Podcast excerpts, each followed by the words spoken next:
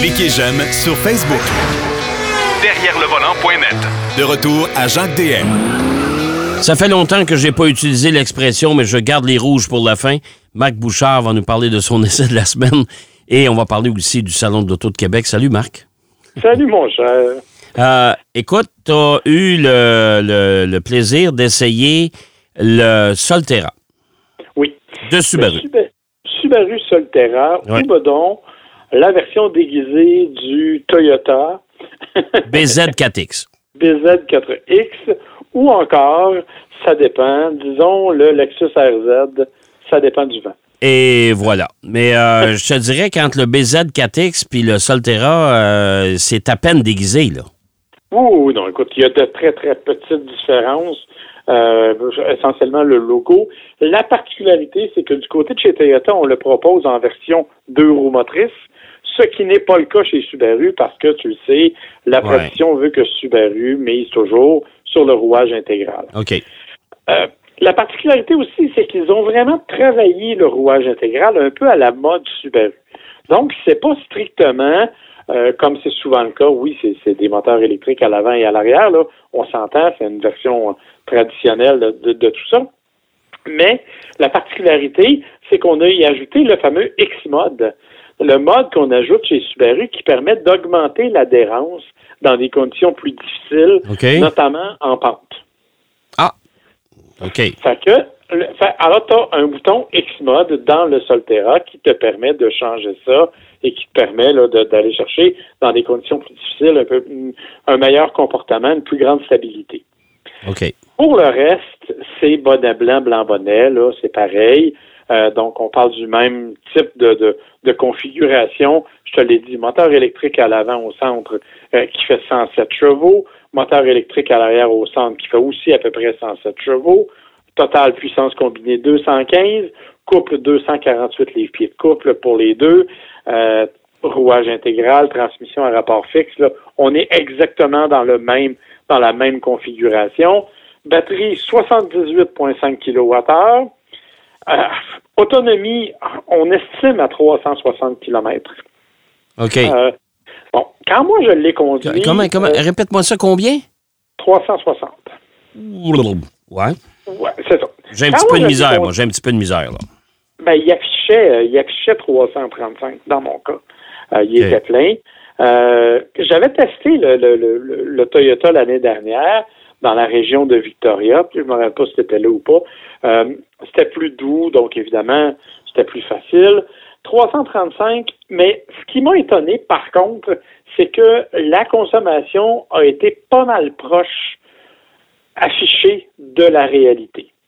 Euh, donc, j'ai fait, euh, j'ai pas, j'ai pas, je t'avoue que je l'ai pas conduit pendant une semaine. Je l'ai conduit pendant une journée parce que je devais aller au lancement à l'extérieur de la ville, mais bon, j'ai eu un petit malaise, j'ai pas pu me rendre. Euh, donc, j'ai pu en profiter chez un, un- un concessionnaire parce qu'ils sont arrivés, et ça, il faut le dire, là, les premières livraisons de Subaru Solterra ont eu lieu en décembre au Québec. Oui. Euh, C'est vrai, Donc, ouais. c'est, c'est un nouveau véhicule, mais c'est un véhicule que vous avez probablement déjà croisé parce qu'effectivement, il y en a quand même quelques-uns de livrés. Et euh, je l'ai conduit pendant quelques heures et j'ai, pu me rendre compte là, que pour à peu près 100 kilomètres que je parcourais dans la réalité, ça m'affichait une baisse d'à peu près 115, 118 kilomètres. Ouais, c'est pas mal. euh, ouais, c'est pas mal la norme, hein? Ben, on va dire à 15-18% c'est à peu près ce que tu vas retrouver sur un véhicule à essence. Hein? Oui. euh, Ouais. par rapport à- aux capacités. Donc, honnêtement, ça, ça m'a pas jeté par terre, ça m'a pas surpris outre mesure. Et ça a vraiment été euh, une façon agréable de voir et de, de constater que ça fonctionnait bien. L'autre élément, bien évidemment, c'est un véhicule qui roule, qui est d'une grande douceur. là. Là-dessus, il faut donner à, à Toyota Subaru ce qu'ils ont fait. Ils ont fait un véhicule qui est super bien Ouais. insonorisé, qui, qui- qui est confortable, qui est bien assemblé. Euh, ça, ça va super bien. Le gros défaut, l'écran d'affichage devant le conducteur qui est placé derrière le. Et la philosophie de ça, c'est qu'on n'a pas voulu mettre d'affichage tête haute. On s'est dit, on va remonter un peu l'écran. Et comme ça, on n'aura pas besoin de mettre d'affichage tête haute. Les gens vont pouvoir regarder où ils s'en vont Ouais. en abaissant à peine les yeux. Hmm. Mon seul problème, moi, c'est qu'à la grandeur que j'ai, Ouais. c'est le volant qui est en plein milieu de l'écran plutôt que d'être les informations. Ouais, ça, je pas sûr que c'est une bonne idée d'avoir pensé à ça. Là. Chez, chez Lexus, je, dois t'avouer qu'il y a une option qui existe avec le fameux, euh, fameux volant coupé à, à la base puis en haut. Là. OK. Sais, un volant, un volant euh, jeu Volant vidéo. carré, là. là? Ouais, ouais, Ouais. un volant, un volant, un volant de, de Formule 1. Là. Tu sais? C'est ça. C'est- Ouais. Mais ça, au moins, ça te permet d'avoir justement la vision euh, tout à fait correcte. Ouais. Ce qui n'est pas le cas euh, de, de- de- vraisemblablement dans le cas de Subaru. Euh, remarque que chez Toyota, on a la même chose hein, du côté de la Prius, Ouais. puis on a la même chose du côté du BZ4X. Donc, on est, c'est vraiment une tendance. Malheureusement, comme je te dis, probablement que si tu mesures 6 pieds 1 et plus, c'est pas un gros problème parce que tu vois vraiment en haut du volant. Mais là, moi, à mon du haut de mon gros 5 pieds 7, euh, j'avais bien le volant Mais, dans la mais, position. mais pourtant, Marc, l'affichage tête haute dans un véhicule, c'est pas ça qui coûte le plus cher. Là. Aujourd'hui, là, on s'entend, là, les, avec les, les technologies, là, facile, là. Ouais, je sais pas. Ils ont voulu, je pense, simplifier tout ça. Et honnêtement, c'est pas pas une grande réussite. Là. Euh, moi, en tout cas, je ne trouve pas que c'est une grande réussite euh, de ce point de vue-là. Sais, c'est, vraiment c'est, c'est dérangeant et c'est tout.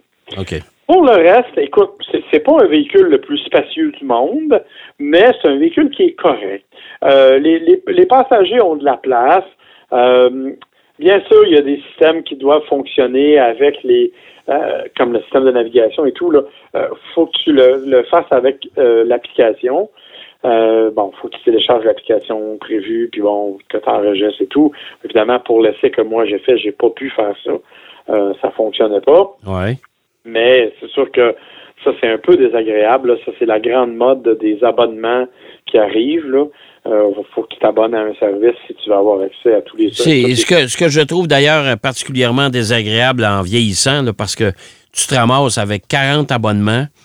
Et puis, euh, quand tu regardes ton compte de carte de crédit, là, il passe à peu près 40 montants. Puis tu dis, là, c'est pourquoi? Là? J'ai-tu vraiment besoin, ça? Là? Tu sais, c'est compliqué, là. C'est ça, exactement. Euh, fait que non, comme je te dis, c'est c'est c'est vraiment euh, ça, c'est la partie que je trouve désagréable. Euh, D'un autre côté, ben, donc, on, on, on branche tout simplement nos téléphones euh, Android Auto, Apple CarPlay, puis euh, ben, on vit avec parce que c'est Ouais. la façon la plus simple de fonctionner. Euh, de plus en plus d'ailleurs, c'est ce que les gens font là. Euh, fait que pour- moi, c'est vraiment une euh, comment je dire, un détail. C'est fatigant un peu, c'est dérangeant un peu, mais c'est bon. Quand si j'étais propriétaire de la voiture, euh, ce serait euh, probablement quelque chose dont je ne te parlerai même pas. Mais comme dans ce cas-ci, euh, oui, si j'en suis pas le propriétaire, ben, ça m'a dérangé, ça m'a fatigué, bien entendu. OK. Euh, pour le reste, écoute, c'est un véhicule qui a un, un look particulier. On aime ou on n'aime pas. Euh, moi, je t'avoue que ça me laisse un peu indifférent. On a voulu jouer la carte beaucoup du, du look très moderne, là, de l'aspect très moderne. C'est correct, c'est pas pas désagréable à regarder, mais c'est pas exceptionnel. Et ça me fait pas tourner la tête non plus quand j'en vois passer un. Ce que j'aime par contre, c'est le fait bon qu'à l'intérieur, plancher plat, donc un bon dégagement pour les jambes à l'arrière. Tu as vraiment pas mal d'espace partout. Fait que dans l'ensemble, c'est un bon véhicule, c'est un beau véhicule, décevant au niveau de la visibilité du euh, de l'écran, décevant au niveau du 360 km d'autonomie qui va se transformer en 340 et un peu moins, et probablement genre juste 250, mais qui fasse très froid. Euh, ce qui est un peu en deçà de ce que les autres proposent. Alors, c'est- Mais écoute, le, le nouveau Lexus RZ, là, parce que j'ai mes notes devant moi, euh, premièrement, c'est un moteur de 150 kW à l'avant, 80 kW à l'arrière. beaucoup plus puissant, là. Ouais. Euh, on parle d'une batterie de 71,4 kWh, lithium-ion, Wow. bien sûr. Mais euh, là, on change l'autonomie avec des pneus de 18 pouces, c'est 354 km, 315 avec des pneus de 20 pouces. Ouais, ben, ça va être sensiblement la même chose avec le, le, le, euh, avec euh, le Subaru Solterra, là, euh, Ouais. t'as pas les pneus de 20 pouces, évidemment. Euh, donc, oui, t'as à peu près la même autonomie. La même batterie, ben, ben, à peu de choses près, là. 78,8 kWh dans mon cas, au lieu de 71,4 Ouais. c'est pas grand-chose. Euh, la différence, c'est vraiment la puissance du moteur à l'avant. Le tien est le double euh, Ouais. de celui de la Subaru. Euh, mais pour le reste, comme te dis, c'est un véhicule qui va bien, mais dont l'autonomie est un peu décevante. On sait que chez Toyota, ils ont choisi de faire ça comme ça en disant, euh, nous, on veut pas pousser les batteries au maximum de leur capacité parce qu'on veut qu'elles durent le plus longtemps possible et que c'est une des façons de faire les choses. Donc, c'est comme ça. Euh, et c'est la même chose pour la recharge rapide. Hein? Euh, tu vas aller sur les, les- les architectures de nouveaux, nouvelle génération qui vont te recharger rapidement sur une borne de Ouais. 300 kWh. En, en 20 minutes, tu vas récupérer 80% Dans le cas du Subaru Solterra, tu ne peux pas aller à cette vitesse-là et tu vas recharger de 80% en une heure ou à peu près. Ben, moi, c'est, ça me fait penser à une chose. C'est que autant chez Subaru que chez Toyota, on est encore un peu réfractaire à dépenser des fortunes vers le véhicule électrique. Ben, il y a ça, puis on n'est pas confiant, je pense, en une technologie comme celle-là. Donc, on trouve des alternatives entre les deux, j'ai l'impression. Oh, c'est ça. Écoute, euh, moi, je, le plus bel exemple que je peux te donner, le RZ que j'ai conduit. euh, Le matin, euh, j'étais assis dedans, évidemment. J'ai essayé le fameux volant là, qui, est- qui s'adresse aux jeunes et pas nécessairement à notre génération. Là, je te, te le dis tout de suite. Euh, Avec une conduite électronique en plus. Alors, c'est pas, il n'y a pas, y a pas de, de- de- il a pas de, y a pas de colonne de direction. Hein? C'est une conduite euh, drive par euh, by wire. C'est-à-dire Ah, que c'est sans fil. OK? Alors, c'est deux boîtes qui communiquent ensemble. Euh, ça donne un drôle, une, une drôle de sensation quand on conduit le véhicule. Et l'habitacle, c'est-à-dire l'aménagement du tableau de bord du RZ est identique au RX. Exactement la même chose. Alors, tu vois qu'on veut pas non plus pousser, tu sais, on veut pas dépenser des fortunes. Euh, on y va parce qu'on n'a pas le choix. C'est ça, exactement. Et, et c'est vraiment la, la- la façon de faire, effectivement. On, on est très conservateur dans ce qu'on nous propose. C'est peut-être pas une mauvaise affaire, remarque, là. Mais euh, moi, je trouve que c'est un petit peu de se donner du retard face aux autres qui Ouais. sont peut-être un peu plus euh, un peu plus innovateurs dans ce monde-là. Ouais, peut-être, peut-être. En tout cas, on verra, on verra bien. On va voir. euh, euh, c'est drôle parce que je suis allé faire une commission euh, pas plus tard qu'hier et j'étais à côté d'un BZ4X dans, mon, dans le stationnement où j'étais. Puis, euh, c'est, t'as raison, c'est pas un véhicule que tu te retournes de bord. Oh mon Dieu, regarde, il y en a un. Non, non, non. Je l'ai remarqué par inadvertance. C'est... C'est à peu près ça. Moi, Ouais. le mien, par contre, il avait de belles couleurs, là. Euh, noir et blanc. Bon, c'est c'est quand même. Ils font une certaines recherches, là.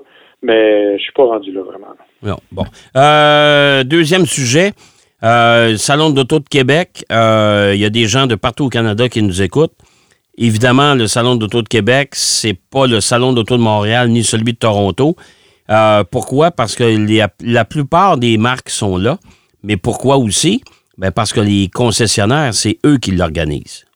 Exactement. Et il n'y a pas ou peu de, de manufacturiers qui collaborent. Et quand ils le font, ils le font de façon très sobre, je te dirais. Donc, cherche pas les prototypes, cherche pas les concepts. Il n'y en a pas. Euh, on est vraiment dans la voiture d'usage quotidien, la voiture qu'on va retrouver chez les concessionnaires. Bon, tu as quelques éléments quand même intéressants. Je pense à Hyundai qui est là avec sa Ioniq 6. Euh, bon, elle n'est pas encore chez les concessionnaires, mais bon, on, l'a quand même présenté là-bas. Euh, même chose au niveau de la Cadillac Lyric, le Hummer euh, électrique qui est là, la Kia EV6 GT qui est présentée, Toyota qui est très présent au Salon de l'Auto de, de Québec avec le Grand Highlander, mais aussi toutes les GR, là, incluant Ouais. la Corolla GR, euh, et euh, même la, la Corolla Cross hybride est sur place. Oh! Alors, OK. ça, c'est quand même intéressant. Donc, tu sais, il y a, y a pas de. de Intéressant grand parce qu'on va l'essayer juste à la fin du mois. Exactement. Donc, il n'y a pas de grand concept euh, à, vraiment flyé comme on voit Ouais. occasionnellement dans les autres salons. Par contre, tu l'as mentionné, presque toutes les marques sont là. Celles qui sont pas là, Honda, Mazda, Subaru et Ford, avec Lincoln, bien entendu, là, Ouais. euh, qui sont pas là, ce sont les seuls.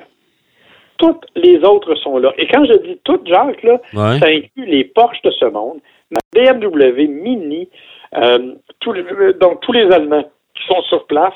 Genesis est là avec le GV70 électrique, OK. quand même, Ben ce qui n'est ouais. pas rien. McLaren est là parce que McLaren va ouvrir une concession à Québec au Ouais. cours des prochains mois. Mhm. Donc, évidemment, ils veulent se faire voir.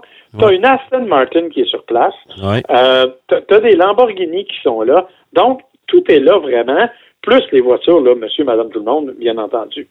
Honda, Honda, Mazda, Ford, Lincoln, je suis moins étonné, mais euh, Subaru, je suis étonné, par exemple. Ouais, Subaru, je comprends pas. J'avoue que je comprends pas vraiment. Moi, j'étais sous l'impression qu'ils participaient à tous les salons. Euh, ben, c'est peut-être un choix du concessionnaire local. Remarque, là, j'ai pas posé la question. Ouais. Euh, je t'avoue que c'est ça. L'autre élément qui m'a particulièrement plu, et c'est un peu ce qu'on avait souligné au Salon de Toronto aussi, c'est qu'on a été assez intelligent pour diversifier l'offre à l'intérieur même du salon. Oui, c'est vrai qu'il y a des voitures exotiques. Oui, il y a des voitures de collection. Il y a une douzaine, une quinzaine de voitures de collection, là, incluant une Bugatti, une Bugatti Chiron qui vaut 6 millions de dollars, euh, incluant il y a une Ferrari Enzo. Bon, tu sais, oui, il y a des voitures de cette nature-là qui sont sur place, mais il y en a 12-15, c'est tout, là. C'est pas la moitié d'un pavillon, là. OK. Euh, OK.